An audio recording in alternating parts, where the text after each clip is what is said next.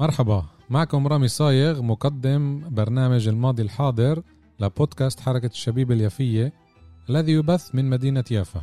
برنامج الماضي الحاضر سيشبك بين أحداث تاريخية وبين واقعنا الحالي الذي نعيشه بشكل خاص في البلاد وفي الوطن العربي بشكل عام. سأستضيف من خلال البرنامج شخصيات يافوية وفلسطينية للبحث في هذه الأحداث.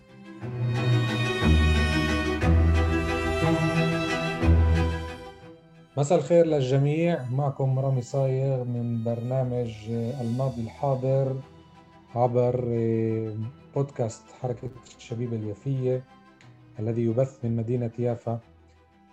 بدينا بالحلقات الأولى مع الأستاذ يوسف عصفور.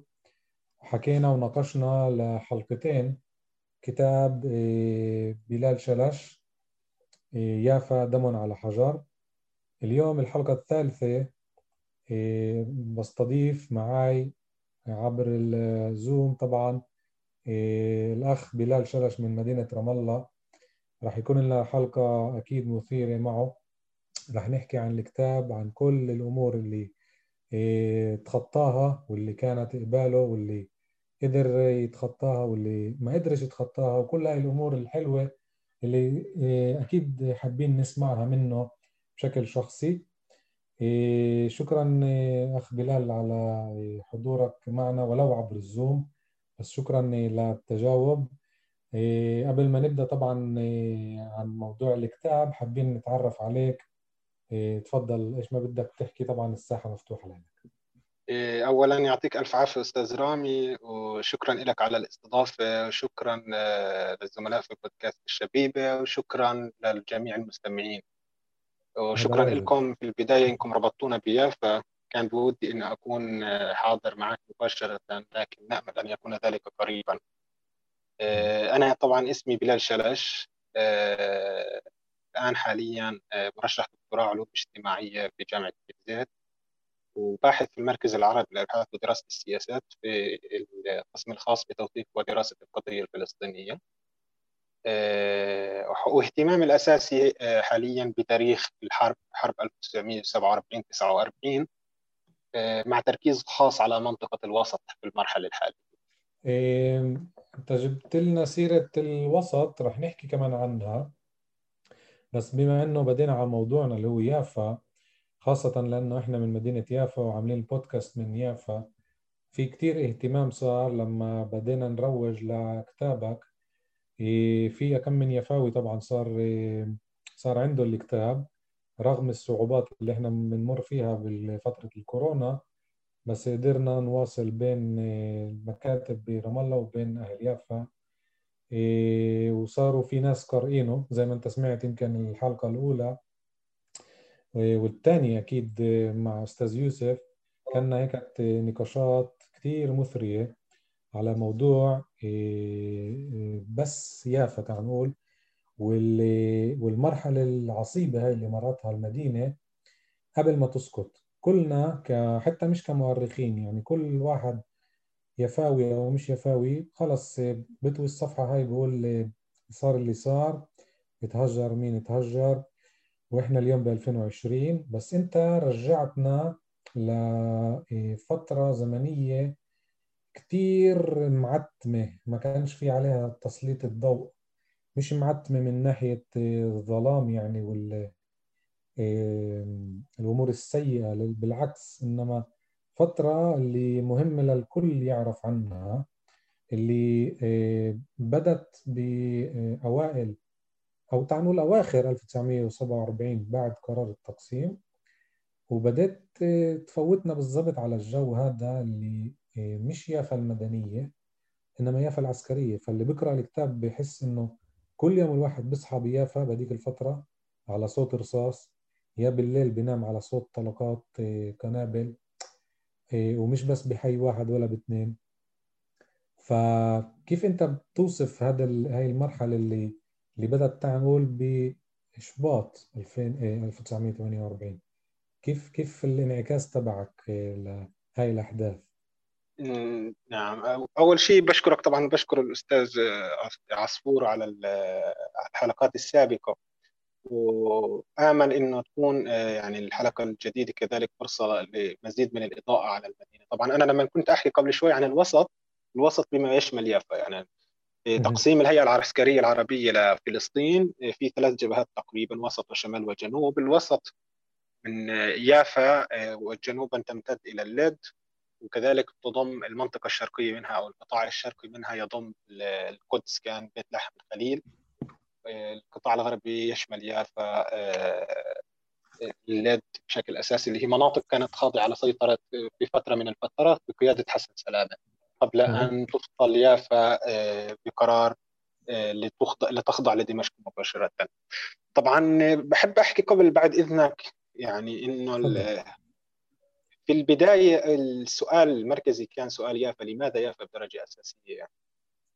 أنا اشتغلت سابقا على حرب 1947 1949 أثناء بحوث سابقة ما إلها صلة كانت مباشرة بالحرب لكن يعني اطلاع عام واهتمام بالحرب اهتمام نوعا ما مبكر لدينا فعليا بعض النصوص سواء كانت مذكرات أو كتب ذات طابع توثيقي بتغطي مناطق زي القدس مثلا عندنا عارف العارف بشكل أساسي بيعطيها اهتمام خاص كذلك عندنا مثلا حيفا مجموعة من الإصدارات التي صدرت تغطيها عرب فالفكرة كانت إنه كان سؤال دائم أين رواية يافا؟ أين رواية يافا عن هذه المعارف؟ خلال 2016 بعد فتح أرخيون همدينا الماده الإرشيفية أتاحتها الكترونيا من بداية الملفات اللي وقعت بين يدي ملف ملف كان عن حامية يافا موقع بترويس جيش حماة الأقصى التابع للهيئة العربية العليا.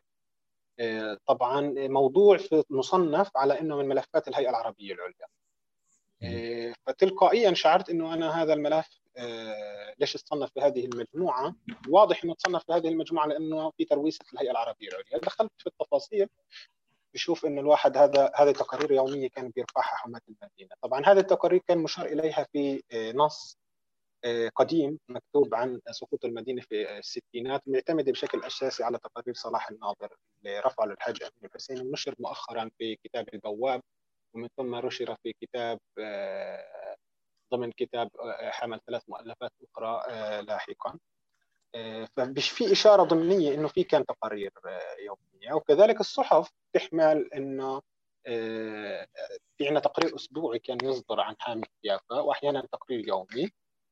بيغطي جبهات مختلفة. فواضح إنه كان الصحف إنه هذه التقارير مصاغة أو إعادة صياغة للتقارير اليومية.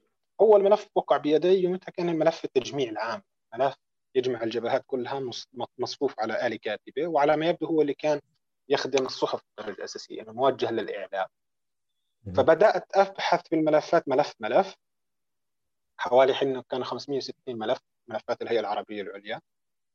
لأنه من البداية اكتشفت أنه التصنيف خطأ يعني صنفت الملفات بعناوين ما إلها صلة بيافا فاللي بيبحث عن يافا في الإرشيف ما بيلاقيهم هذه الملفات بمعظمها بيلاقي ملف أو ملفين. أما بقية الملفات ما بيلاقيها فاستخدمت البحث اليدوي إلى أن استطعت استخراج معظم المادة وفي بعض الملفات كانت مغلقة.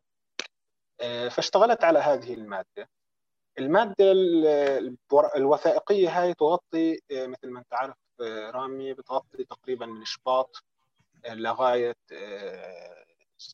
سقوط الحامي العسكري الفعلي في نهاية نيسان 1948 طبعا ليش من شباط لأنه شباط ارتبط بإعادة تنظيم الحامية وتسلم قيادة جديدة. القيادة الجديدة ارتأت بضرورة أنه يكون في تقرير يومي اللي يرفع لقائد الحامية التقرير اليومي اللي من الجبهات المختلفة يرفع على قائد الحامية مقابل هذا التقرير اللي كان يحتوي على إيش بصير بالضبط في الجبهات بيحتوي على استهلاك الذخيرة اليومي وشو حاجتهم من الذخيرة الجديدة. فهو فعليا كان قائد الحامي لأنه مكلف برفع تقرير آخر للجنة العسكرية في دمشق. وبالتالي في حاجة تنظيمية استدعت كتابة هذه التقارير. طبعا في عندنا جبهات مثل الجبلية كانت فترة مبكرة من شهر شباط قبل حتى تسلم القيادة الجديدة في عندها مبادرة ذاتية في كتابة مثل هذه التقارير. لأغراض على الأغلب أنها كانت صحفية. لكن فعليا أنا اكتشفت التتبع اليومي في البداية جزء أساسي بصراحة كان تتبع لمصادر عبرية. في عندنا مصادر عبرية مبكرة كتبت عن يافا من وجهة نظر الهجنة أو منطقة جبهة جنوبية الابيض آه، وتوزيعات الهجنات فيها. وكذلك في عندنا من وجهة نظر الفلسفه في اهتمام استثنائي كان في يافا في هذه النصوص المبكرة بنحكي نصوص من 49 و50 لأنه يافا هي موضع صراع صار لاحقا بين الهجنه والايتسل وممكن يجي له لاحقا. فبالتالي كان في رواية عبرية تفصيلية ما بيحضر فيها العربي مطلقا فعليا إلا إنه بيحضر أثر العربي فبتيجي بيحكوا عن اشتباك مثلا في الجلوي الجبلية بيحكوا عن سقوط قتلى لهم في كبير إلى آخره. بالتالي ترى أثر العربي أو المقاومة العربية في في خلفية أو في ظل هذه الكتاب العبرية. لكن هذه الكتاب كانت توحي بالإضافة إلى النصوص الأولية الأخرى كالصحف مثلا إنه في اشتباكات بلشت في المدينة آه، مبكرا فعليا مع بداية آه، قرار مشروع التقسيم وتصاعد الاشتباكات. أحد أحد المناطق الأسخن كانت في فلسطين منطقة يافا بكل بساطة لأنه في اختلاط أو احتكاك آه، مع تل أبيب بشكل مباشر. ما بين السكان ما بين وأول المناطق اللي تم فيها هذه الاشتباكات هي مناطق تاريخيا أصلا مناطق اشتباك. يعني أبو كبير منطقة اشتباك في 36 في 29 في ال 20 في هذه الفترات التاريخية على مدار المشروع الصهيوني. هذه المناطق هي مناطق ساخنة. أوه. آه وبالتالي كان من الطبيعي إنها تكون من مناطق الاشتباك الأولى بالإضافة إلى القدس. النقطة الأسخن فعليا نحكي نقدر نقول اياها وبالتالي في عندنا بناء استحكامات من أول يوم في عندنا آه، محاولة تسلح من أول يوم في عندنا الاشتباكات اليومية المتبادلة من أول يوم. آه، طبعا مع مرور الوقت كل شيء رايح يتغير باتجاه مزيد من التنظيم مزيد من التسلح مزيد من التحصن. آه، وفق معطيات مختلفة ووفق الدعم اللي صار فيما بعد. آه، يأتي من من الخارج أو يأتي من الداخل. وبالتالي كان في عندي أنا فجوة لم تغطيها التقارير. سعيت أني أغطيها من خلال وثائق أخرى أو مصادر أخرى فطلع عندي فكرة الكتاب الأول اللي هو الفصل الأول بشكل أساسي بتحدث فيه عن انطلاق المقاومة في يافا. بتحدث فيه عن تشكيل الهيئة الهيئة تشكيل اللجنة القومية بقرار من الهيئة العربية العليا وكيف إنه أهل يافا فعليا بتشكيلهم الجبهه العربية أسهموا في تشكيل الهيئة العربية سابقا يعني. يعني أهل يافا ما كانوا على هامش الحياة السياسية في فلسطين في بعد الحرب العالمية الثانية كانوا في صلب هذه الحياة وهم أحد روافع اللي أسهمت في النهاية تشكيل الهيئة العربية العليا كهيئة جديدة جامعة للفلسطينيين اللي مثلتهم لحظة الحرب. بشكل مركزي. وهون ممكن الواحد يفسر وهذا فعليا كان آه، بالنسبة لي في خلاصات إنه مخالف للرواية الصهيونيه اللي كانت تتحدث دائما عن وجود انقسامات حادة في يافا بين سبع محاور قيادية.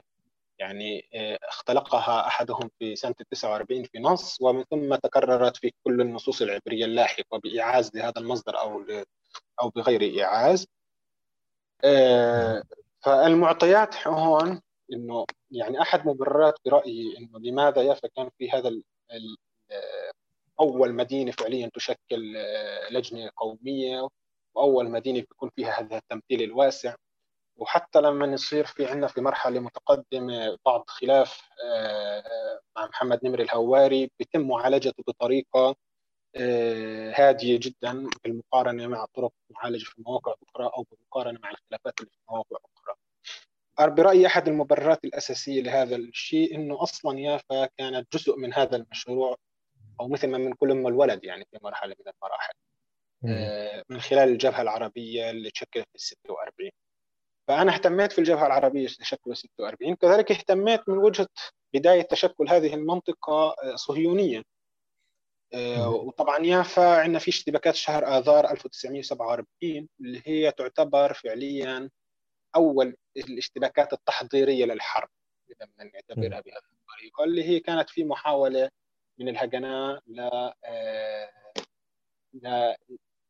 إثارة العداء بين أو للتذكير بالعداء الصهيوني العربي في مقابل العداء البريطاني الصهيوني اللي كان آنذاك بين الإتسل والبريطانيين فبالتالي كان في ضرورة آه، صهيونية داخلية بدرجة أساسية. لأنه نذكر إنه عدائنا الأساسي هو مع العرب. فكانت عندنا أحداث آه، استمرت تقريبا 10 أيام في شهر شباط آه، في عفوا في شهر آب 1948 آب اغسطس عفوا 47 فاهتمت في هذه الأحداث كأحداث مشكلة فعليا أو للجبهات الصهيونية. طبعا لاحقا كان في اهتمام بال كذلك بتشكل بداية تشكل خطوط الاشتباك آه، وأنواع الاشتباكات التي كانت تتم أنا في ذاك يافا خصوصا في شهر 12 وشهر واحد والهجمات المركزية الصهيونية على المدينة كذلك الهجمات العربية المركزية على آه، جوار يافا. وصولا إلى الدراسة التفصيلية اللي انطلقت من الوثائق اللي هي بتغطي من شباط جميل. إيه كثير قلنا من أهالي يافا طبعا إيه، بوعوش حتى اللي عاشوا هاي الفترة لأنه بتجيب أنت تفاصيل هنا دقيقة. بس بدي بس للمستمعين نوضح مين هي هاي الهيئة العربية العليا؟ الهيئة العربية العليا هي الهيئة القيادية التي يمكن اعتبارها في لحظة من في لحظة الحرب فعليا الأولى خصوصا في مرحلة الحرب الأولى هي ممثل الفلسطينيين عموم آه، آه، الفلسطينيين أو عرب فلسطين آنذاك. آه، الهيئة بدرجة أساسية أسهم في تشكيلها جامعة الدول العربية وهي عبارة عن دمج ما بين هيئتين كانوا موجودين هيئة في اللجنه العربية العليا اللي هي سابقا وفي محاولة لتشكيل لجنة جديدة كان باسم أظن اللجنة التنفيذية العربية إذا لم تخن ذاكرتي فتم الدمج ما بين التشكيلات الجديدة والتشكيلات القديمة بتشكيل الهيئة العربية العليا اللي ترأسها الحاج أمين الحسيني. وهي فعليا اللي أشرفت على الخطوات الأولى في مقاومة آه، أهل فلسطين. خلال سنوات أو خلال أواخر ال 47 لغاية تقريبا أيار الخمس 1948 تقلص دورها فعليا بدخول الجيوش العربية وسيطره آه، سيطرتها على بقية فلسطين التي لم تخضع للاحتلال الصهيوني المباشر. فالاردن فعليا كان من البداية في قرار في شهر في شهر أيار بحل آه، أي تشكيل تابع للهيئة وعدم التعامل معه. وكذلك على الجهة المصرية لم يصدر مثل هذا القرار لكن فعليا الأمر الواقع الجديد الذي فرض كان يتجاوز الهيئة العربية العليا وهمشت الهيئة العربية العليا على الرغم انه استمر نشاطها لفترة متأخرة يعني لحد تقريبا نقدر نحكي ظل في لها هذا الصدى الإعلامي أو الحضور لحد تقريبا وفاة الحاج أمين حسين في السبعينات. آه تمام إيه بس هنا نفوت المستمع كمان على الجو كيف إنه أنت ساكن بيافا سنة ال 47 وأوائل ال 48 كيف بدك تتواصل؟ مش مع القدس لأنه كان في ذكر لدمشق. يعني كان في حتى بعز المعارك كان في استن... آه، آه، نجد طلب أسلحة من دمشق. هل كان لشيء واقع يعني إنه يتواصل الواحد مع دمشق؟ هو فعليا نعم هو فعليا القيادة العربية قيادة الهيئة العربية العليا كانت بشكل أساسي مقر مقر الحج أمين الحسيني في القاهرة وكذلك مقر الهيئة العربية العليا في بيروت ودمشق. كان هو خطوط الخلفية لدعم آه، اي حراك سياسي آه، وصولا للحراك العسكري في 47 48 آه، طبعا في يافا كان في أحد أعضاء الهيئة العربية العليا اللي هو رفيق التميمي آه، كان موجود في يافا أصلا. وفي في عندنا الدكتور حسين فخر الخالدي في القدس وعدد آخر من أعضاء الهيئة في القدس. لكن المركز بقي في معظم الوقت لوجود أصلا الحاج أمين الحسيني في الخارج وجزء من قيادة الهيئة في الخارج. المركز بقي في الخارج. وفعليا اللي صار في لاحقا في شباط آه، بعد 5 شباط 5 شباط 1948 آه، واجتماع اللجنة العسكرية العربية واللجنة السياسية آه، مع الهيئة العربية. العليا تقرر أنه يافا تعتبر كالقلعة المحصورة بتعبير طه الهاشمي. وكان مفتش عام للمتطوعين آنذاك. والشخصية الأبرز في في اللجنة العسكرية العربية أنه تعتبر يافا كالقلعة المحصورة التي يتوجب أن يكون اتصالها مباشرا مع القيادة العليا في دمشق. واستحضر جهاز لاسلكي اللي هو كان يتم الاتصال المشفر معظم الوقت. مم. من خلاله مع دمشق أو من خلال المراسيل الدائم يعني. في هذا الحراك الدائم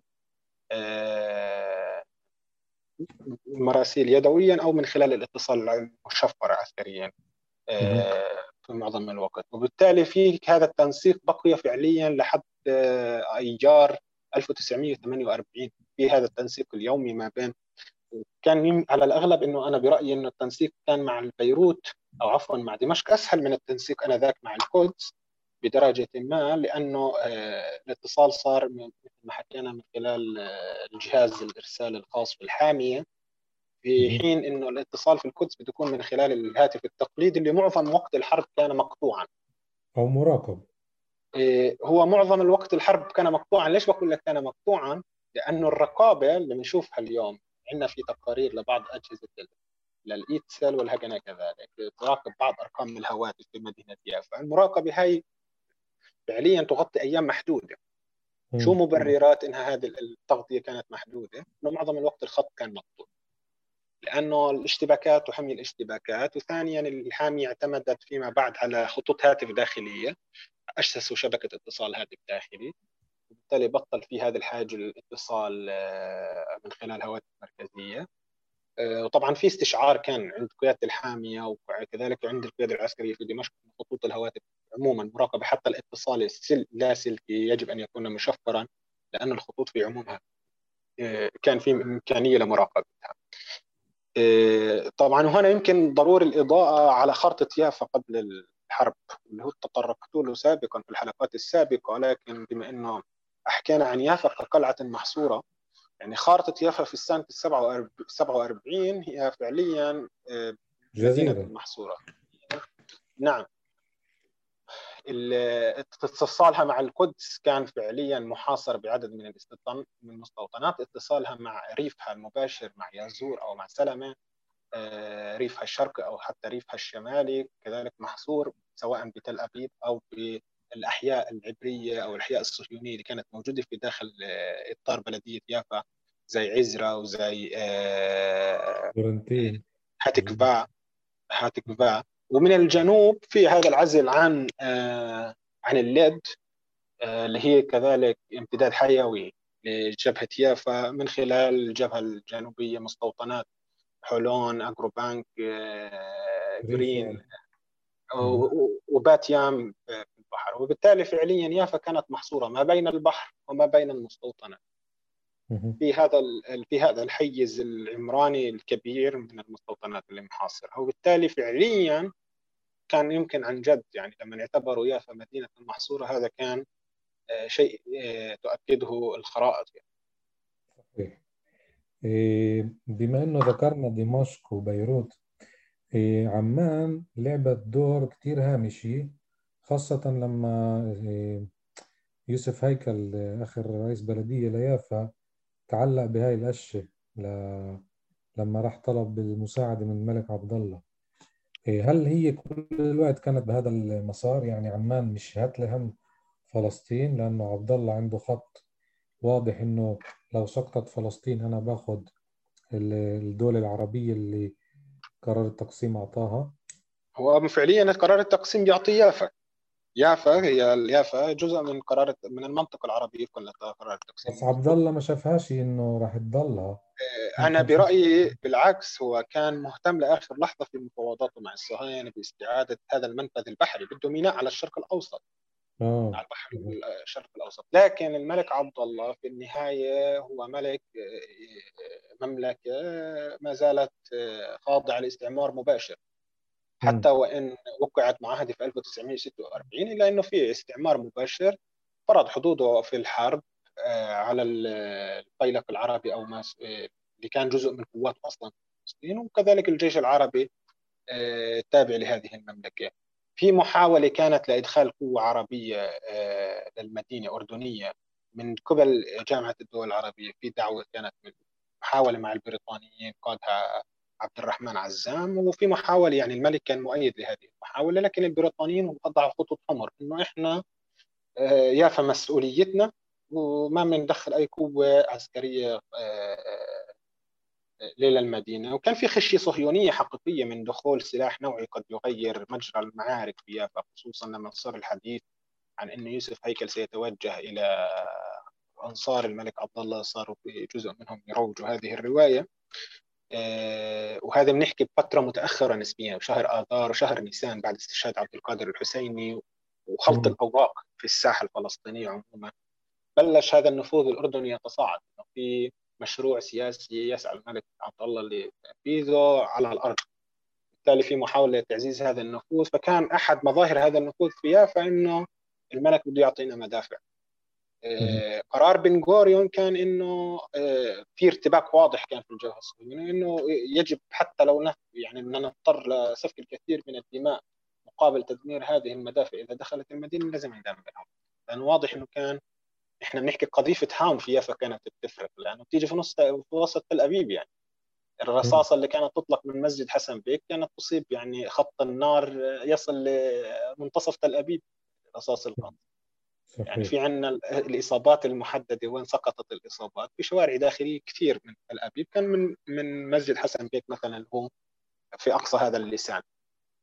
آه وبالتالي آه، في حدود فعليا فرضت بريطانيا على الملك عبد الله لم يكن باستطاعته تجاوزها. وحتى الرسائل أنا برأيي اللي صدرت عن الملك عبد الله لحظة سقوط المدينة. يعني في عندنا برقية أرسلها حسن سلامة للملك عبد الله من خلال سليمان طوقان رئيس بلديه نابلس رد عليها بكثير آه، يعني آه، إنه في هذا إنه يعني هذا فعليا زي كانكم أنتم أتيتم متأخرين وهذا مصيركم المحتوم. بدكم مش تركنوا علينا بدكم تركنوا على حالكم تفضلوا هذا مصيركم. آه، أنا برأيي لم تكن أكثر من يعني محاولة تبرير عجزي. لأنه قبلها بأيام كان في تأكيد بريطاني جديد إنه لا ممنوع في خط أحمر هون ممنوع تدخل ممنوع تدخل أي قوه على سيرة ولو كان قادرا أنا برأيي لها يعني لو كان لو اعطوا البريطانيين الخط الاحمر آه، مثل ما أعطوه في القدس لاحقا بعد 15 أيار لا أدخل القوات آه لأنه دخل على الأراضي العربية مش على الأراضي اليهودية كان. صحيح. مم. على سيرة الأسلحة شفت بالكتاب آه، في آه، معطيات دقيقة جدا عن جد شيء مش عادي. كمية الرصاص حتى اللي تم صرفه بالأشهر هذه الثلاثة والذخيرة كلها يعني مش بس رصاص كل الأسلحة هذه. هل هذه المعطيات جبتها برضه من من الأرشيف الصهيوني اللي هو كان مسجل من الأرشيف لا العربي؟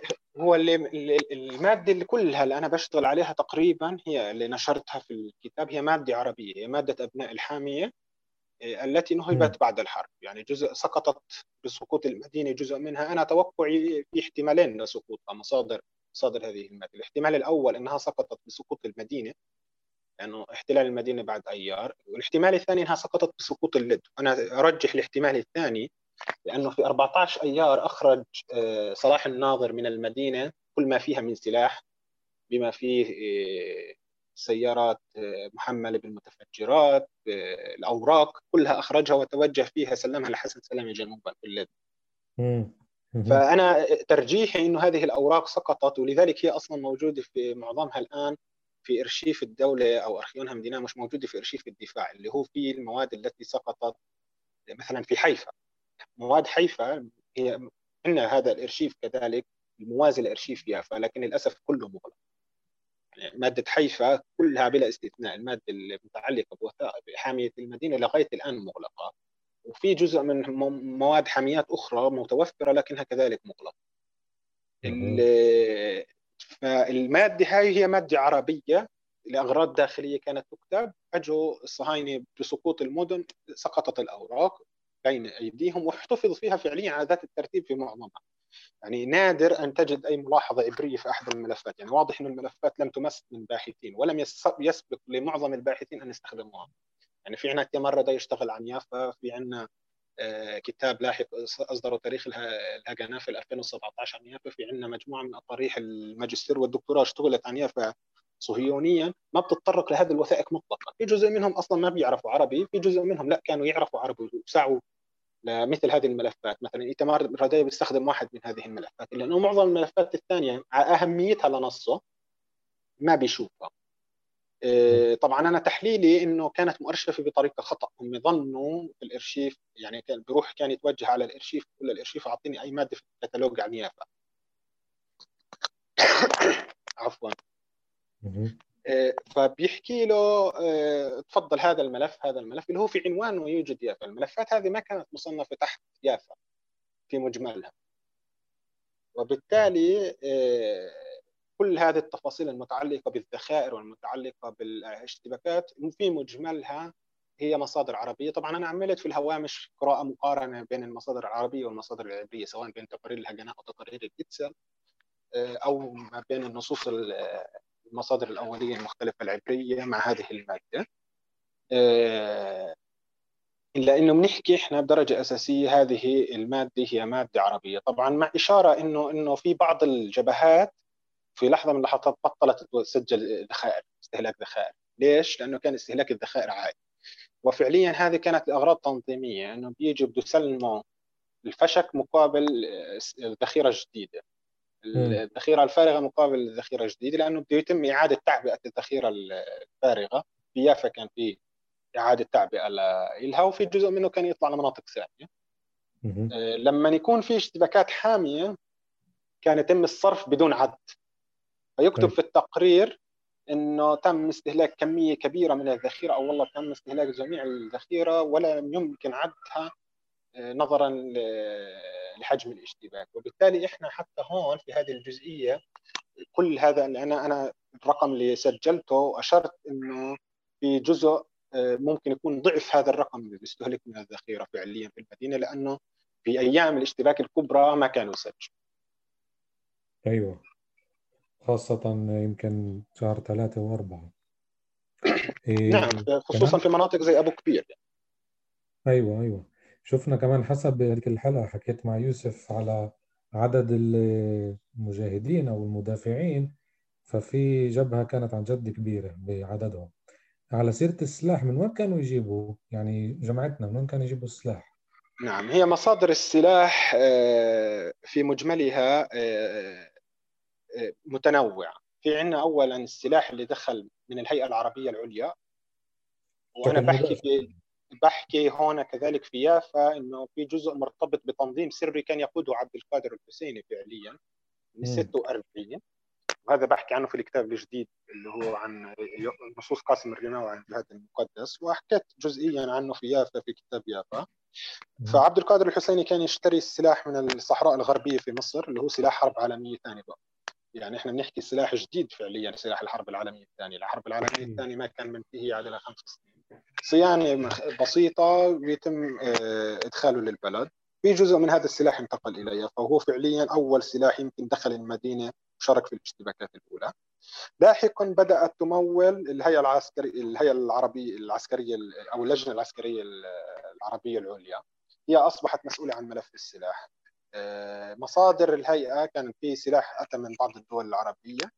وفي سلاح تم شراؤه بنفس الاليه الشراء السابقة يعني شراء من الصحراء آه، شراء من مصادر محلية. وفي سلاح كان في محاولة لشراء سلاح من الخارج يعني كان في محاولة شراء سلاح من فرنسا في محاولة سلاح شراء آه، من تشيكوسلوفاكيا لكنه فشلت المحاولتين الفرنسية والتشيكوسلوفاكية. آه، وفي مصادر يعني نحكي في المرحلة الأولى اللي هي فعليا المرحلة اللي شهدت آه، بشكل أساسي الاشتباكات فيها. فمعظم السلاح العربي آه، كان مصدره الجيش السوري الوليد فعليا يعني. للسوريين في ذمة يافا الكثير من الفضل فعليا. واللجنة العسكرية العليا هاي اللي هي حم يعني فعليا إحنا بنشن عليها هجوم كبير. أنا حاولت جزئيا أبين الدور اللي شخص زي طه الهاشمي بذله من أجل الدفاع عن يافا وان ان كان في أحيانا بعض التقديرات آه، العسكرية فيها إشكال إلا إنه بذلوا كل آه، ما في إمكانهم آه، من أجل الدفاع عن المدينة. واستخدمت أنا هنا مخطوط يومياته اللي كان يكتبها يوم بيوم سجل فيها حجم المتوفر لديهم من الذخائر وحجم المتوفر لديهم من جنود في المعسكرات إلى آخره. إن شاء الله على أمل إنه في المستقبل يتيسر تحقيق الجزء الذي لم يحقق وهو الأهم برأيي في لمسألة فلسطين لرد اعتبار أول شيء جزء من الرواية التي أسقطت لأسباب مختلفة. كذلك في محاولة لدراسة أكثر تفصيلا لهذه المرحلة لأنه مثل ما بتلاحظ أنت الشهور هاي الأيام هاي السلاح كان بيختفي يوم بيوم. ما بنقدر نحكي فعليا عن يافا إنه والله يافا كانت حاميتها تملك كذا من العداد وتملك كذا من العدة أو العديد والعدة.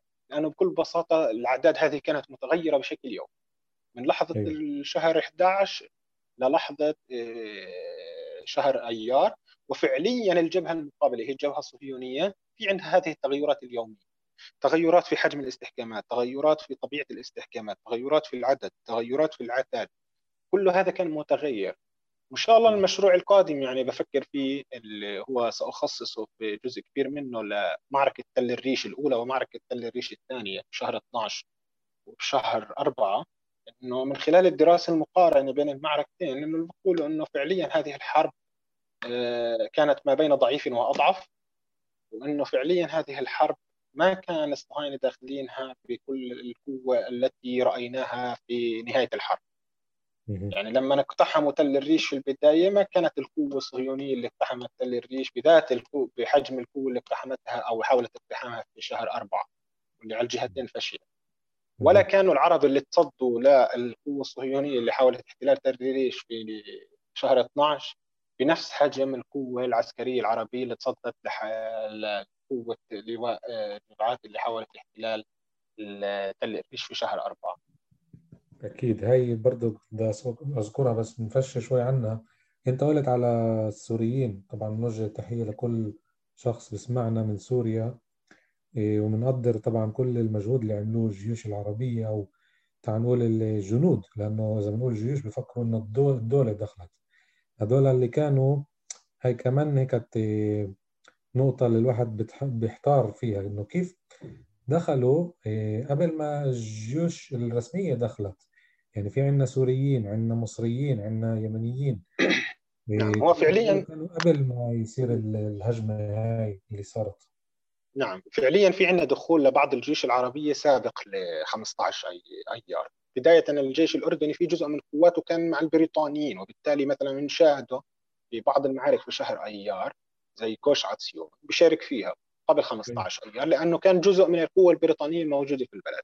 في جزء آخر تسلل بغطاء آخر يعني خصوصا. الجيش السوري يعني. إحنا بنحكي عن الدولة تقريبا العربية الوحيدة التي كانت متحرره بشكل أكثر من غيرها من الاستعمار المباشر وغير المباشر نحكي عن سوريا. صحيح. برئاسة شكر القوات هي احتضنت جيش الإنقاذ أو ما سمي بجيش الإنقاذ أو جيش التحرير أو جيش تحرير فلسطين أو جيش إنقاذ فلسطين. تختلف المسميات آه، الشعب سواء الشعبية أو الرسمية. آه، هي اللي كان المحتضن الأول. موقع مواقع التدريب هي اللي وفرتها. الضباط هي اللي وفروا. وجزء كبير من الضباط السوريين فالجزء الكبير من جيش الإنقاذ فعليا كان هو ضباط سوريين اندمجوا في الحرب. طبعا جزء كبير كذلك من هذه القوة مثل ما بنلاحظ فيها فكانوا من الضباط والجنود العراقيين. الجزء كان منهم سرح أصلا من الخدمه في بعد أحداث نيسان 1941 ثوره رشيد عادل الكيناني مثلا زي آه، القائد الحامي الأول والثاني لا يافا عبد الوهاب الشيخ علي وكذلك عادل النجم الدين كلاهما كانوا مسرحين من الجيش آه، بعد هذه الأحداث. ففي آه، هاي محاولة من الاستفادة من الخبرات السابقة واستحضارها لخدمة المدينة مع مع مع التأكيد على أنه صلب حامية يافا وحتى صلب جيش الإنقاذ في المرحلة هاي كان آه، من المقاتلين المحليين مقاتلي أهل البلاد. وهون كانت في وجهة نظر تحاول تعززها اللجنة العسكرية العربية أنه في محاولة نخفف قديش نقدر من أعباء التموين. يعني العراقي بحاجة لتموين مش بحاجته ابن يافا. ابن يافا بيجي بيقعد آه، وقت مناوبته وبعدين بيرجع لبيته بيأكل في بيته بيعيش في بيته إلى آخره. وفي جزء طبعا كبير من المقاتلين مثل ما بتشوف في القوائم آه، من من كانوا يعملون في المدينة من حجازيين وحورانيين ويمنيين ممن كانوا يعملون في بيارات المدينة سواء في الحراسه أو في آه، القطف البرتقالي وتجهيزه للتصدير إلى آخره انضموا فعليا للحامية حتى لحظاتها الأخيرة. صحيح لأنه عدد سكان يافا أصلا إذا بدك تعدهم مع قضائها كانوا ما يقارب بال 120 ألف فمش صعب إنه تلاقي من داخل هدول محاربين بس كمان شغلة على سيرة الجنود هدول اللي يجوا قبل ما تيجي دولتهم تعال نقول تحارب في دائما ذكر موجود عندنا بميدان الساعة وين مبنى السرايا الجديد اللي تم نسفه بأربعة كانون تاني 48 كاتبين باللغة العبرية والإنجليزية طبعا إنه هذا كان مقر للجيش العراقي. فهاي الكذبة تبعتهم أو نص نص الحقيقة إنه على الأغلب كان هناك النجادة هاي اللي تأسست بيافا. مش مؤسسة عسكرية بحت بس إنه كانت متطوعة. إيه، بس الظاهر كان في كم من واحد عراقي فزي كأنه كيف بقولوها بالعامية لبسوهم التهمة إن هاي العراقية قاعدين جوا. تعال نفجر مبنى السرايا ومعروف ليش فجروه إيه، طبعا. هو في تأكيدا لكلامك هو في, في مسعى من الرواية الصهيونية المتعلقة بيافا وللأسف أسندتها الرواية العربية المبكرة. إنه نقول اللي كانوا يقاتلوا في المدينة مش أهل المدينة أو اللي كانوا يقاتلوا في المدينة واللي هزمونا فعليا لأنه مدينة يافا فعليا في معظم المح... معظم العمليات العسكرية التي شنها الصهاينة إما باءت بالفشل الكامل أو لم تحقق اهدافها المحدده وفق الخطه وبالتالي في عندهم فشل ذريع في يافا رغم إنه في النهاية صحيح سقطت المدينة لأنه عسكريا في فشل ذريع على مدار شهور الاشتباك مبرراتهم لهذا الفشل إنه في قوة عربية محترفة في أذريين في تركمان في عراقيين. لكن مثل ما هو موضح بالتفاصيل حجم هذه القوة فعليا محدود. لهم دورهم بالتأكيد في المدينة لكن صلب الحامية كان من أبناء المدينة سواء كان من أبنائها المستقرين أو من أبنائها العاملين فيها واللي كان فيها. طبعا تفجير السرايا إيه، لم يكن فعليا دخل فلسطين أي أو دخل يافا في ذلك الوقت أي من الضباط العرب. يعني إحنا بنحكي عن أربعة واحد. إيه، ما كان داخل لا حتى ضباط أذريين ولا ضباط تركمان ولا ضباط يوغوسلاف ولا ضباط عرب. العراقيين فعليا العراقيين أجوا في إيه، قدومهم كان في شهر شباط وكذلك في جزء من الضباط الأذريين والتركمان أجوا مع حسن مع حسن سلامه اللي هو اجى بعد تفجير السرايا وبالتالي هي فقط يعني محاولات تبريرية إنه في جرم قامت به ليحي بدنا نحاول نبرره. طبعا هو بكل تأكيد هي محاولة كانت بالاضافه لارعاب المدينة في محاولة كانت لاستهداف قيادة المدينة إنه مقر الهيئة العربية أو اللجنة القومية لمدينة يافا كان في مبنى مجاور للمبنى الرئيسي اللي تم نسفه ولكن لم يستطيعوا آه، وضع السيارة على ما يبدو في الموقع المحدد ف آه، تم آه، فعليا راحت السرايا المباني الحكومية اللي كانت موجودة. اللي تابعة بعضا كانت وقتها للشؤون الاجتماعية. فهاي الشماعة ستجدها في كل الروايات الصهيونية. ليش ليش انتصروا العرب في تل الريش في شهر آي آه، اذار لأنه اجى أجت قوة عراقية أو اجى عادل نجم الدين على يد معه قوة جديدة من مطوعي جيش الإنقاذ. أو لأنه اجى الحمويين آه، في المدينة. أو لأنه آه، الضباط الألمان. أو لأنه محاوله دائما لكبت أو لتصغير أي مقاوم عربي من هذه المدينة أو من جوارها. طبعا فعليا في 47 48 ما كنا بنحكي عن حدود عن اعتراف الناس بحدودها كاعترافهم اليوم. يعني أهل فلسطين كانوا بيعتبروا حالهم جزء من بلاد الشام لتلك اللحظة. آه، كان ابن طول في طول كرم يعني أنا أقرأ بعض اليوميات في طول كرم كان تاجر من دمشق يأتيها عبر القطار يفتح دكانته في طول كرم يبات يومين ثلاثة في طول كرم آه. ويغادر المدينة ويرجع هكذا يعني. هيك الحركة كانت. صحيح صحيح. إيه على سيرة المقاتلين الحمويين انت ذاكرهم؟ ديش أقول يعني انت ظالمهم بس انت ذاكرهم إنه إيه في توثيق إنه فيش معاش إحنا طالعين للأسف يعني. هل هذا إيه، حقيقي؟ لا مش الحمويين أظن في جزء من العراقيين اللي سووا هذه الحركة. إيه، في أظن آه، بداية ما قدموا معادن نجم الدين في عشرة كان مبررهم إنه المعاش غير كافي طبعا أنا برأيي في احتمالات أخرى لكن يمكن اللي طلع في الوثيقة يعني لا تقرأ الوثيقة أحيانا بشكلها المباشر يعني يمكن يكون في أسباب أخرى. ما تأقلموش مع الجو مثلا إلى آخره. بدهم يروحوا يقاتلوا في مكان آخر. الحمويين أنا تحليلي إنهم آه، إنه ما بدهم كانوا باحثين بين قوسين عن أكشن. أيوه. آه، يعني بدهم المناطق الحامية ما بدهم يروحوا يقعدوا في استحكامات ما فيها هذا القتال العنيف. فتوجهوا إلى مناطق أكثر عنفا فعليا. يعني الحمويين آه، توجهوا لمنطقه حسن سلامه توجهوا بجزء منهم صار القتال لثلاث على معسكرات التنفسكي في منطقة اللد وجزء كبير منهم استشهد في المعارك وواضح من الروايات الموجودة بين إيدينا إنهم كانوا آه، إنه هذه الشراسة هي أحد مبررات خروجهم من المدينة يعني لأنه آه، بيجي مباشرة يحمل الرشاش ويهجم على الاستحكام ويظل يطخ لحد ما يستشهد بهذه الطريقة كانوا يقاتلوا فكما يبدو إنه الجو العام للاستحكامات الثابتة لم يكن يروق لهم. طبعا في بعض جنود الحامية من المحليين من أهل البلد كانوا يتهربوا من القتال في مناطق كذلك ثابتة يروح أنا أقول مثلا بدل ما أقاتل في هذه المنطقة أنا بدي أروح أقاتل مع آه، المجموعة آه، اللي هو التهرب اللي بنشوفه في كل الوحدات القتالية المختلفة أثناء المعارك. يعني هذا مش حكر على يافا ولا حكر على الجبهة العربية. عند الصهاينه بنلاقي هذه التفلتات وعند يافا. لكن أنا هاي لابد الإشارة إنه أحيانا الوثيقة يجب يعني لا تقرأ بظاهرها وإن أحيانا يعني يمكن أكون قرأتها بظاهرها إلا إنه دائما في احتمالية آه، لازم تظلها مفتوحة لقراءة إنه في النهاية بده مبرر يرفع على القياده في دمشق. فحط. هذا المبرر. ممكن يكون فعليا المبرر غير ذلك. إيه على سيرة السلاح ده أسكر زاوية. أنت كنت تقول يعني اشتروا من مصر حاولوا يشتروا من تشيكوسلوفاكيا للأسف بالآخر عملوا اليهود الصفقة مع تشيكوسلوفاكيا. هنا بنقدر نفتح كمان نقاش مش رح نخلص. ماذا حصل لو الصفقة نجحت مع تشيكوسلوفاكيا يمكن كف الميزان تغير تحول لصالحنا. ما هي كانت الصفقة مقابل صفقة. يعني دخلوا الوفدين يفاوضوا في نفس الوقت تقريبا. أها. فالصهاينة كانوا أسرع في الشراء وكذلك اشتروا يعني بن غوريون ألزم المسؤولين عن المال بشكل أساسي كانت بولدمير ألزمهم ب إنه يسروا المبلغ المطلوب دفعه فورا لاشتراء الحصة اللي كانوا العرب يشتروها فعلا.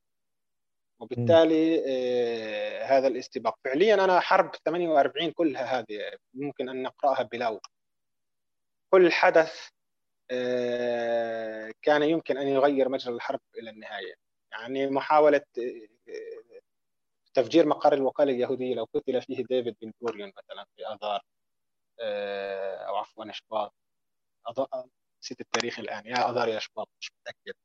1948 آه، كان ممكن أن يغير مسار الحرب وكان ممكن كذلك أن يغير على الأقل الحدود اللي قامت عليها دولة إسرائيل. آه، صمود أهالي يافا لو وجد أنا برأيي قائدا مكانهم لمزيد من الصمود وصار في عندنا هذا الصمود آه، ل 15 يوم إضافيات ودخل الجيش المصري آه، أو صار في عندنا هذا زي كأنه واللي هي التخوف كان موجود عند الهجنة وكان التخوف موجود عند الايتسل بشكل أحيانا مبالغ به إنه تتحول يافا إلى آه، زي طعنة في الظهر. هذا كان ممكن أن يغير الحرب. استشهاد عبد القادر الحسيني فعليا أثر على أثر على يافا. صمود يافا لشهر خمسة أثر على المعارك في القدس كل هذه الحرب هي فعليا هذه الشبكة من الأحداث المترابطة اللي كل حدث كان ممكن نتيجته لو تغيرت أن تغير مسار الحرب. أنا هيك وجهة نظري في هذه الحرب. آه أكيد أكيد. في كثير أشياء هيك إيه قدرت تتغير. هل يعني أكيد كانت رقابة إنجليزية على تهريب السلاح بس مع كل هذا أنت قلت إنه دخلوا أسلحة ال 46 وال 47 يعني رغم نعم في في عندنا مؤشرات على تهريب سلاح من خلال البحر آه، رغم الرقابة الإنجليزية وأحكام إعدام. يعني من توفر لديه السلاح ممكن كان يعدم أو ياخذ له 10 سنين.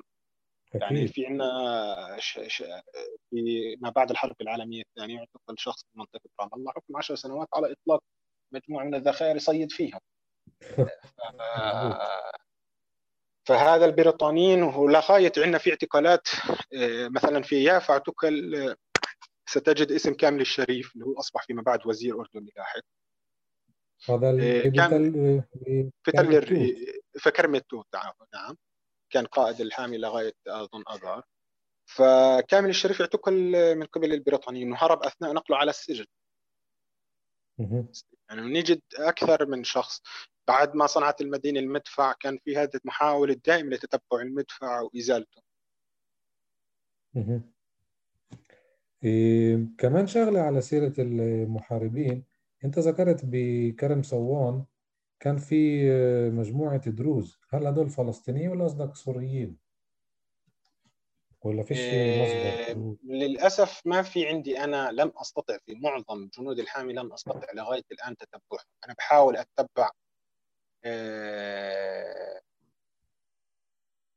أصول أو أحاول أشوف وين مصائر الناس شو صار فيهم هذول المقاتلين. في المعظم لغاية الآن لم أستطع تتبعهم. طبعا في دروز كانوا جايين من سوريا على في جزء من الدروز اللي جايين من سوريا وفي جزء واضح إنهم من أهل البلد يعني. فلسطينيين الدروز يعني. نعم. لأنه ملاحظة كثير كثير هيك بتخلي البني آدم يسأل نفسه يعني شوف لوين اجى الدرزي لو كان من الشمال يعني مش من سوريا هذا إشي مش مفهوم ضمنهم. أخ رياض في ك... آسف بلال في كمان شغلة ب بالمعركة اللي أنت رح تكتب عنها أكيد وإن شاء الله بس تكتب الكتاب نستضيفك كمان مرة. مذكور إنه ميشيل العيسى اجى زي كأنه بآخر المشوار يعني خلص الحامية كانت شبه ساقطة. هل هذا الشخص انظلم فكرك ميشيل العيسى؟ وهو للأسف أنا برايي قراءته القراءة العربية لدور ميشيل العيسى كانت قراءة مضللة. وفي جزء منها على ما يبدو مرتبط إنه ميشيل العيسى في جزء منها إنه ميشيل العيسى كان مصدر لبعض المؤرخين الفلسطينيين وبالتالي في صار كأنه محاباة لشخص على حساب الوقائع اللي صارت على الأرض على أهمية دور ميشيل العيسى. يعني ميشيل العيسى وفوجه فوج اجناديين هم اللي فعليا كان صلب القتال في منطقة بدو ب 22 نيسان وأحد عوامل فشل عملية عدسيون الصهيونية اللي هي كانت تستهدف جزء كبير من الضفة الغربية ولو نجحوا الصهاينة آنذاك لكان احتلال بقية فلسطين أمر واقع. إلا أنه دوره في يافا دور ملتبس أنا برأيي لا يتحمل مسؤوليته ميشيل العيسى بشكل مباشر. المسؤولية تقع على آخرين بدرجة ما. هو أكيد بيقع عليه درجة من المسؤولية لعدم تقديره الموقف. التقدير برأيي الصحيح. طبعا إحنا هنا نحاكم في محاكمة متأخرة. اللي حدث هو بشكل جوهري إنه في عندنا بداية اشتباك واضح إنه اشتباك مختلف. اللي هي صارت مع بداية محاولة الايتسل لاقتحام المنشية. حجم القصف القذائف الهاون وكذلك حجم رغم إنه استخدامهم مضخم في الرواية العربية وفي الرواية الصهيونية إلا إنه كان جديد على المدينة في في مدته وحجمه. وفي ضغط واضح إنه في اشتباك ارتباط هذا الحدث كذلك بأحداث السابقة سقوط المدن المتتالية خصوصا حيفا قبل ثلاث أربع أيام خلى الطابع إنه في آه إنه في إحنا جايين على حدث مش رايحين نكون قد وبالتالي صارت في هذه محاولات التحشيد. عفوا. من قبل عادل نجم الدين وكذلك من قبل حسن سلام اللي هم مسؤولين المنطقة اللي دعموا مساندة المدينة. اللي صار إنه استشهاد عبد القادر الحسيني خلط الكثير من الأوراق. عبد القادر الحسيني كان قائد القطاع الشرقي في المنطقة الوسطى وحسن سلامة قائد القطاع الغربي. كان في حاجة لتعيين قائد القطاع الغربي عفوا قطاع المنطقة الوسطى عموما. م. في محاولة تعيين أكثر من قائد أنا بحكي تفاصيلها في الكتاب آه الآن كان في محاولة لإعادة ضبط أمور القيادة في القطاع الأوسط استنكف أكثر من حد من القيادات على ما يبدو في جزء منهم خشية آه من آه نتائج المعارك إذا تسلم القيادة إنه ما كانوا واثقين في جزء منهم إنه الأمور تتجه بالانتصارات وبالتالي في حال حدثت هزائم ستنسب إليهم في جزء منهم بهذا المنطق وفي جزء إنه شكك في قدرته على تولي هذه المسؤولية. في النهاية مع تقريبا سقوط حيفا تولى المسؤولية بالإنابة فوز القوقجي. فوز القوقجي كان شخصية إشكالية كثير مشاكله كثيرة مع الهيئة العربية العليا عموما ما في هذه العلاقة ما بينهم وبين الحج أمين وما بين الفلسطينيين عموما. وهذه العلاقة كذلك ستنعكس لاحقا حتى مع الناس اللي ناصروا فوز القوقجي وسنجد في كتاب يافا إشارات من طه الهاشمي إنه يعني كان مستاء من هذا التعيين الآن لما بلشت طلب النجدات ليافا كان طبعا في اجتماعات في آه، عمان. وبالتالي خرجت معظم القيادة العسكرية الموجودة في دمشق إلى عمان. وتم الوعد من فوز القوقجي بارسال قوة لمساندة مدينة يافا في 25 آه، 26 شهر تقريبا نيسان 1900 هذه القوة من الواضح أنها لم تتحرك في الوقت المحدد. لو تحركت في 25 26 ووصلت مع ذروة الاشتباكات في المدينة كان سيكون أثرها عفوا سيكون لها أثر نوعي على آه، معنويات سكان المدينة. بكل تأكيد كان سيكون لها أثر نوعي كذلك على استمرارية المقاومة في المدينة. المدينة تصدت لمحاولة احتلال تل الريش وأفشلتها القوة قوة الحامية. سقطت المنشية لكن البريطانيين تدخلوا عسكريا ودفعوا الايتسل إلى الانسحاب من المناطق اللي احتلوها في المجمل. آه، وبنحكي تقريبا إنه معظم مناطق يافا بقيت مناطق محررة. يعني خطوط الاشتباك في درجة من من الدرجات تم الحفاظ عليها. اللي صار إنه آه، في قرار اتخذ من آه، فوزي القوقجي بإنه يقيل عادل نجم الدين وإنه يكلف قائد فوج أجنادين اللي اتى للإسناد واللي واضح إنه وصل متاخرا يعني كما تؤكد الوثائق. بمعنى متاخرا إنه المعارك الرئيسية كانت منتهت. يعني هو بقي في المدينة لكن المعارك الرئيسية كانت انتهت عادل نجم الدين رفض الامتثال لأمر القوقجي طبعا القراءة الوثائقية للأسف ما بيتوفر عندنا المحادثات إلا بيتوفر عندنا فقط رواية عادل نجم الدين ورواية فوزي القوقجي، فوزي القوقجي بيحكي إنه نسق مع دمشق. لا مؤشرات على وجود مثل هذا التنسيق في يوميات طه الهاشمي، جزء كبير من القيادة كان أصلا موجود في عمان مثل حدث سابقا وكان واضح إنه في ثقة من طه الهاشمي لآخر لحظة في عادل نجم الدين. وفي قرار واضح يعلمه عادل نجم الدين سابقا إنه أنت مسؤوليتك لا تخضع لا لفوز القوقجي بوصفه قائدا المنطقة الوسطى ولا لغيره، أنت تخضع لدمشق مباشرة. فبالتالي آه، كان في هذا القرار إنه لن يسلم وبدأت فعليا الحامية تتفكك، جزء من التفكك مرتبط بالرحيل. أيوه هذا انذكر. بمعنى إنه في جنود بدهم أهاليهم يطمئنوا عليهم. أهاليهم بدهم ينتقلوا إلى مناطق أكثر امانا بعد تحول المناطق فعليا كلها إلى جحيم هم يتحولوا إلى مناطق أكثر اماما فكانوا يستنكفوا مؤقتا انه بدي اطلع أنا مع عائلتي. أنا أنا معيل عائلتي بدي اوصل عائلتي إلى مكان آمن. والجزء الثاني بعد هذا الخلاف ما بين عادل نجم الدين و و ومبعوث الكوبجي أو اللي هو شال العيسى آنذاك انسحب قرر الانسحاب مع عادل نجم الدين سحبوا معاه جزء من القوة اليوغوسلافية وجزء من القوة العراقية. وفيما بعد فعليا حتى فوج اجنادين نفسه هنا واضح إنه في إشكال كبير كان في قيادة ميشيل العيسى إنه فوج اجنادين نفسه تفكك. يعني لم يتفكك فقط الحامية يافا أنت بدل ما تيجي تقوي موقف حامية يافا فعليا تفككت الحامية وأسهمت في تفكيك فوجك اللي قاتل في مناطق أخرى اللي في ليبيا طبعا تفكك الحامية لم يعني نهاية انه كلهم صفوا وطفوا فعليا. جزء أساسي من مقاتلي الحامية توجهوا بسلاحهم على اللد أيوة. شاركوا في المعارك اللاحقة. إحنا عندنا أسماء مثلا محمد نمر عوده سنجده قائدا في معسكر جيش الجهاد المقدس في منطقة عابود آه صلاح زكي كذلك كان يشتغل في التصنيف في الحاميه سنجده في عبود وبالتالي شاركوا في المعارك لنهايتها فعليا. لكن في منطقة يافا وفي جزء يمكن يكون اللي هو أنا أشرت إليه جزئيا أنه آه، فعليا في فقدان جدوى. يعني عادل نجم الدين من الواضح أنه قرأ أن الأمور تتجه إلى السقوط.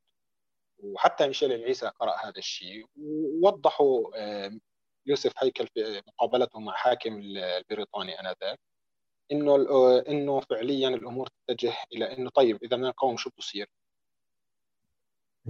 هذا السؤال لم يستطع أحد الإجابة عليه. يعني لو اجى واحد قال لهم أنا بدنا نقاوم وشكل حاله من الإجماع إنه بدنا نقاوم من أجل آه ان نكون خاصرة ان يافت تبقى مدينه عربيه في محاولة لمنع الصهاينه أو والله بدنا نأجل انتقال القوة الصهيونية المركزية الموجودة في يافا منطقة تل أبيب. يعني في قوة كبيرة صهيونية كانت مثبتة في مواقع ممنوع تتحرك من هذه المواقع لأنه في في مقابلها مواقع عربية قاعدة بتقاتل فيها. لما نفك لما سقطت المدينة هذه تحررت وتوجهت وين؟ جنوبا. توجهت وين؟ للقدس. وجهت للد ولا الجبهة المصرية هي التي تصدت بجزء أساسي منها للقوة المصرية. فلو في قرار إنه لا إحنا بدنا ناخر هذا الشيء بدنا ناخر آه، يعني من فقط مثل ما صار في جبهات أخرى فعليا آه، أحد عوامل ممكن فشل آه، لماذا لم تسقط القدس؟ الشرقية أو ما بقي من الضفه الغربية. أحد العوامل الرئيسية أنا برأيي صمود المدن المركزية زي يافا. يافا كانت تحجز حوالي 5000 واحد ما بين مناوب وما بين مقاتل وما بين مساند مقاتل إلى آخره. كلهم هذول كانوا محجوزين. لو كانوا هذول موجودين في جبهة القدس اختلف الميزان. في معارك نحشون ولا اختلف الميزان في معارك عطسيوني ولا اختلف الميزان في المعارك التالية. وبالتالي آه، عدم وجود مثل هذا من يقول يعني في مسار واضح وين إحنا رايحين سواء من طرف الهيئة العربية العليا أو من طرف اللجنة العسكرية العربية أو قائد محلي من مدينة يافا كل تأكيد ساهم في آه، مزيد من التفاهم إيه بلال السؤال قبل الأخير إحنا حطينا على الهامش كرة يافا وكرة تعالوا الكرة يافا لأنه كرة الرملة سقطت بسقوط اللد بشهر سبعة شهر تموز. 48 بس إيش كان وضع كرة يافا هيك باختصار؟ لأنه هيك نقتضي بالشيء إيش كان وللاسف يعني تركيزي أنا الرئيسي كان على المدينة. طبعا ريفها آه، بشكل محدود. لكن آه، في عندنا ريف يافا لم يقل لم يكن أقل آه، لأنه كان في ذكر شراسة في المعارك. سلامي مثلا. سلامي على مدار سلامي على مدار شهور الاشتباك ستكون في واجهة هذه الاشتباكات يازور العباسية كذلك. العباسية سقطت ومن ثم آه، تحررت سقطت بيد الإيتسل في البداية أوكلت مهمة احتلال الإيتسل ومن ثم تحررت واللي تسقط في المرحلة اللاحقة من الحرب. آه، فكان في هذا القتال في الريف. طبعا سقوط الريف بكل تأكيد أحد عوامل سقوط المدينة. لأن سقوط الريف في بداية آه، في عملية هامتس في أيار اللي هي فشلت فعليا العملية في منطقة يافا بالكامل بمعنى إنه كان في عندها هدف احتلال تل الريش واحتلال مقر القيادة العربية في المدينة وتدميرها واحتلال كرم صوان فشلت في هذه الجزئيات والقوة رجعت ما بين قتيل وجريح. الا انها نجحت في الريف. الريف لأسباب مختلفة طبعا نجحت في جزئيا. نحكي العباسية مثلا رد تم إعادة تحريرها لكن مثلا سلم سقطت يزور سقطت إلى آخره وبالتالي يافا تحولت مش إلى قلعة شبه محصورة تحولت إلى مدينة محاصرة بالكامل. يعني عن جد الكرة قد ما بنقرا عنها ما كانش فيها تنظيم حتى يمكن كله كان عفوي. لا هو هو لا أظن إنه كان عفوي. كل المؤشرات تقول أنه كان جزء من التنظيم المركزي الذي يقوده حسن سلامه إحنا حسن سلامه هو قائد الجبهة الجبهة الغربية أو القطاع الغربي في المنطقة الوسطى. هذا المسمى الرسمي كان له عند اللجنه أيوه. العسكريه العربية. أحد مسؤولياته الكرة. يعني حسن سلامه من مسؤولياته الكرة وبالإضافة إلى قوة هجومية وبالإضافة إلى الدفاع عن الليد كانت خاضعة له بشكل مباشر فالكرة مقر قيادته كان في الكرة. العباسية مقر قيادته الأساسي آه، بعد خصوصا تدمير مقر آه، ملجأ اللجاء آه، الملجأ عفوا الرجاء. فسلمي كذلك القوة التي كانت موجودة فيها كانت تابعة وتسليحها وكل هذه التفاصيل مرتبطة بحسن سلام بالتالي هي جزء من التنظيم المركزي العام. هاي يمكن هيك برضه بدها دراسة لأنه كل التفاصيل اللي عندنا التاريخية عن الكرة هي ثابتة بس مش زيك مسلط الضوء على الجانب العسكري. قلت أنت أكيد بس إنه برضه هيك واحد بده يسأل نفسه طب اللي كان بهاي الكرة بنفس الوقت يافا عم تنضرب وهو فيش عنده قائد فوق راسه فيش عنده حامية فيمكن عشان هيك سقطت بطريقة تختلف عن مدينة يافا. السؤال الأخير هيك بنرجع للأرشيف. لاحظنا بالكتاب وهذا الشيء يعني من الواقع نفسه إنه في طبعا لسه الأرشيف مش كامل لأنه صحف يافا بالتحديد سكرت بشهر أيار صحيح؟ 24 25 نيسان. نيسان يعني حتى مش نعم. أول مع بداية مع بداية معارك المنشية. وتوجه صحفيي يافا في مجملهم يعني جزء من صحفي الدفاع اشتغلوا في جريدة الجزيرة الأردنية بشهر أيار بلشوا آه، يعززوا صفحات الأخبار في هذه الجريدة اللي توقفت في جزء منها بشهر حزيران أظن. جزء منهم توجه إلى مصر آه، زي إبراهيم الشنطي مثلا افتتح صحيفة في مصر. بس إنه طب تعال نقول أوكي سكرت الجرايد بس اللي التفاصيل اللي أنت كنت تجيبها بالجزء الثاني عن المكاتبات آخر آخر يوم إذا مش غلطان كان برضه 25 26 نيسان.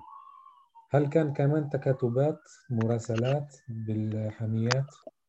أنا آخر يوم تقريبا في عندي تقريبا 31 نيسان فعليا لكن معظم المناطق بطلت تكتب ما توفر تقريرها بالحد الأدنى. مش بطلت ما توفر تقريرها لغاية الآن. ممكن لاحقا يتكشف.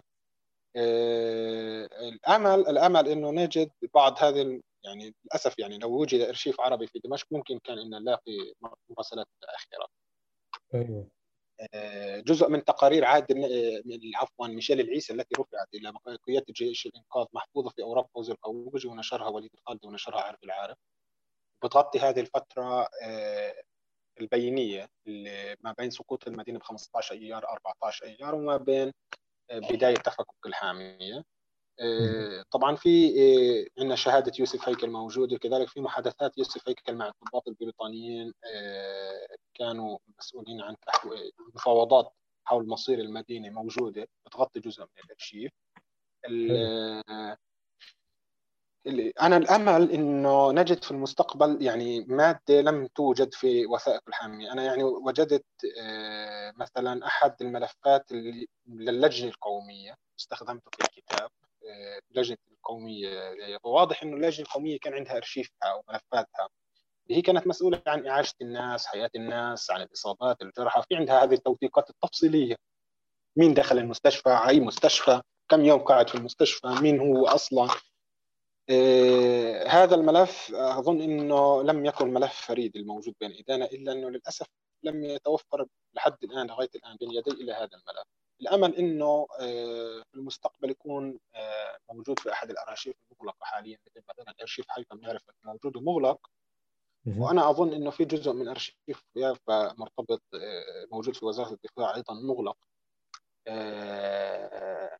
فالامل انه نلاقيه في المستقبل ونقدر نستخرجه يعني. إن شاء الله إن شاء الله. الصورة. إن شاء الله هذا هدفنا. الأرشيف طالما مغلق بس إذا بكون فيه مستندات مهمة من من واجبنا طبعا نحصل عليه ومن حقنا طبعا كمان. يعني بنقدر ننهي نقول إنه 14 5 هو عن جد التاريخ الأخير اللي آه، تواجد فيه آخر مقاتل مضبوط بيافا صحيح. آخر من خرجت الحمولة. وهذه مؤشر إنه السلاح لم يكن سببا في الهزيمة. وإنه. يافا لم تسقط عسكريا. بمعنى إنه يافا خرجت صحيح سقطت في المحصلة إلا إنه في معاركها العسكرية كانت دائما منتصرة. إن لم يكن انتصارا تاما على الأقل في إفشال جزئي للمحاولات الصهيونية في عملياتها العسكرية. وخرجت وخرج السلاح المتبقي من المدينة انتقل إلى مناطق أخرى اللي هي على بشكل أساسي الليد اللي هي كانت منطقة مركزية مسؤولة عن مناطق مختلفة. صحيح صحيح. أخ بلال شكرا كثير كثير على وقتك وعلى المعلومات اللي قيمه أنا بقول لها كنز هي واحدة من كنوز الله يسعدك وأنا كثير سعيد سعيد جدا بالحلقات السابقة من بودكاست وسعيد جدا بقراءتك رامي وسعيد جدا بمشاركتك للكتاب مع أهل يافا. والأمل إنه إن شاء الله نتمكن من قراءة مقبلة آه، ونقدية لعله نعزز المنتج اللي صدر عن يافا خصوصا إنه في نية لإصدار آه، نص تكميلي وكذلك نص مختلف نوعا ما يركز على مثل ما حكينا على تل الريش بتفاصيل أكثر. الريش هي اعطيتك فكرة كمان على الكرة إذا بكون إذا بكون لك مصادر جديدة. نأمل نأمل أن يتيسر مثل هذه القراءة إن شاء الله. لعموم المنطقة الوسطى قد يكون في المستقبل إن شاء الله دراسة قريبة. إن شاء الله. بما فيها يافا وريفها ولب وريفها والقدس وريفها إن شاء الله إن شاء الله. شكرا كثير أستاذ بلال. كان معكم رامي صايغ برنامج الماضي الحاضر عبر بودكاست حركة الشبيبة اليافية. الذي يبث من يافا. شكرا لاستماعكم والى اللقاء بالحلقات القادمة. يعطيكم ألف عافية.